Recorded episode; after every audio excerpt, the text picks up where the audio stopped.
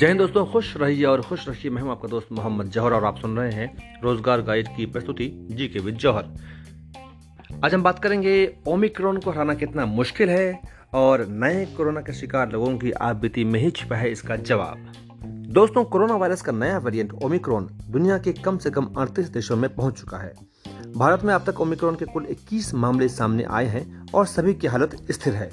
विश्व स्वास्थ्य संगठन डब्ल्यूएचओ के अनुसार ओमिक्रॉन संक्रमित किसी भी मरीज़ की मौत नहीं हुई है। मरीजों के लक्षण में हल्के, बहुत ही हल्के हैं और ज़्यादातर को खास मेडिकल सहायता की ज़रूरत नहीं पड़ रही है।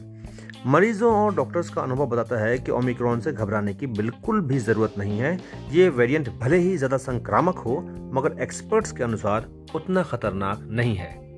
दोस्तों, बेंगलुरु के 46 वर्षीय डॉक्टर भारत में ओमिक्रॉन वेरिएंट के पहले मरीज़ हैं।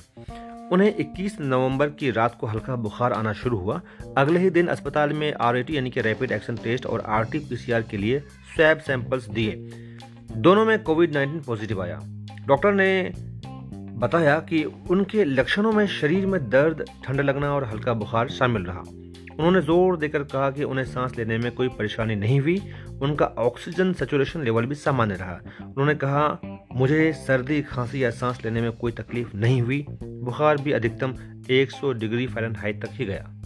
घर वालों के कहने पर अस्पताल में भर्ती हुए एच स्कैन ने दिखाया कि फेफड़ों में ज़्यादा बदलाव नहीं हुआ है, जो कि कोविड मरीज़ में तीन चार दिन के इन्फेक्शन पर सामान्य है।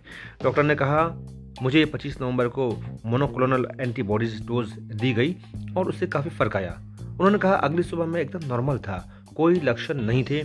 मुझे लगा कि मुझे कभी कोविड हुआ ही नहीं था। भारत के पहले ओमिक्रॉन मरीज़ का ये था अनुभव। दोस्तों, दिल्ली में ओमिक्रॉन वेरिएंट के पहले मरीज़ की हालत स्थिर है। मरीज़ को अब फीवर भी नहीं है। एल अस्पताल के medical director doctor Suresh Kumar ने कहा कि अभी मरीज़ को केवल सिर दर्द और बदन में दर्द है। मरीज़ को कोई खास दिक्कत नहीं है, उनकी हालत पूरी तरह स्थिर है। उन्होंने कहा कि इस मरीज़ को 2 दिसंबर को एल में एयरपोर्ट से भेजा गया था। एयरपोर्ट पर मरीज़ की रिपोर्ट पॉजिटिव आने के बाद एलएनजेपी में शिफ्ट किया गया था, जहाँ पर मरीज़ के जीनोम की जाँच की गई थी, जो कि पॉजिटिव आई। डॉक्टर सुरेश कुमार ने बताया कि एयरपोर्ट से भेजे गए अब तक 12 सैंपल में से 11 की रिपोर्ट नेगेटिव आई है, सिर्फ़ एक की रिपोर्ट पॉजिटिव है, जो तंजानिया से लौटा है। उनकी 33 साल की उम्र है और 2 दिसंबर को एयरपोर्ट पहुँचा था। उन्होंने कहा कि ओमिक्रॉन के मद्देनजर इंटरनेशनल पैसेंजर के लिए एल अस्पताल में 40 बेड्स का एक वार्ड बनाया गया है, जो लोग कोविड पॉजिटिव पाए जा रहे हैं, उन सभी को सेपरेटेड वार्ड में रखा जा रहा है, जो संदिग्ध हैं, उन्हें अलग रखा जा रहा है। डॉक्टर सुरेश ने कहा कि इसके अलावा 10 बेड्स का अलग से आईसीयू भी है, जो सिर्फ़ उन मरीजों के लिए है। राहत की बात यह है कि अब तक किसी मरीज़ को ऑक्सीजन या आईसीयू की ज़रूरत नहीं हुई है। इसके अलावा दोस्तों, अमेरिका में ओमिक्रॉन के पहले मामले की पुष्टि पिछले बुधवार को हुई। 18 से उनचास साल के बीच उम्र वाली महिला सैन फ्रांसिस्को की रहने वाली हैं। वो फुल्ली वैक्सीनेटेड हैं। वो दक्षिण अफ्रीका से 22 नवंबर को लौटकर आई 25 को टेस्ट हुआ और 29 नवंबर को रिपोर्ट पॉजिटिव आई। अमेरिका के top health expert doctor Anthony Fauci ने कहा कि मरीज़ को केवल हल्की परेशानियाँ हुई हैं, जिनमें सुधार हो रहा है। दोस्तों, अमेरिकी मरीजों के अनुभव बताते हैं कि ज़्यादातर मामले फुल्ली वैक्सीनेटेड लोगों में हैं। मतलब कोविड 19 का ये वेरिएंट वैक्सीन के सुरक्षा चक्र को तोड़ने में कामयाब हो रहा है।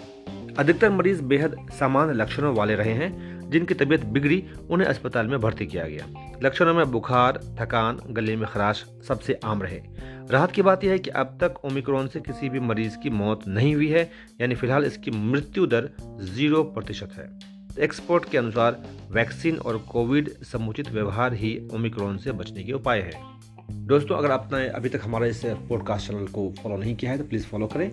आप हमारे इस पॉडकास्ट चैनल को स्पॉटिफाई के अलावा गूगल पॉडकास्ट और अन्य पॉडकास्ट में भी आप सुन सकते हैं। अगर आप चाहें तो इसे सर्च कर सकते हैं जी के विद जौहर के नाम से। हमारा दो चैनल है G K with Jauhar in Hindi and G K with Jauhar in English.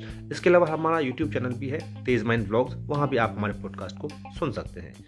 फिर मिलते हैं अगले एपिसोड में, तब तक के लिए जय हिंद, जय भारत।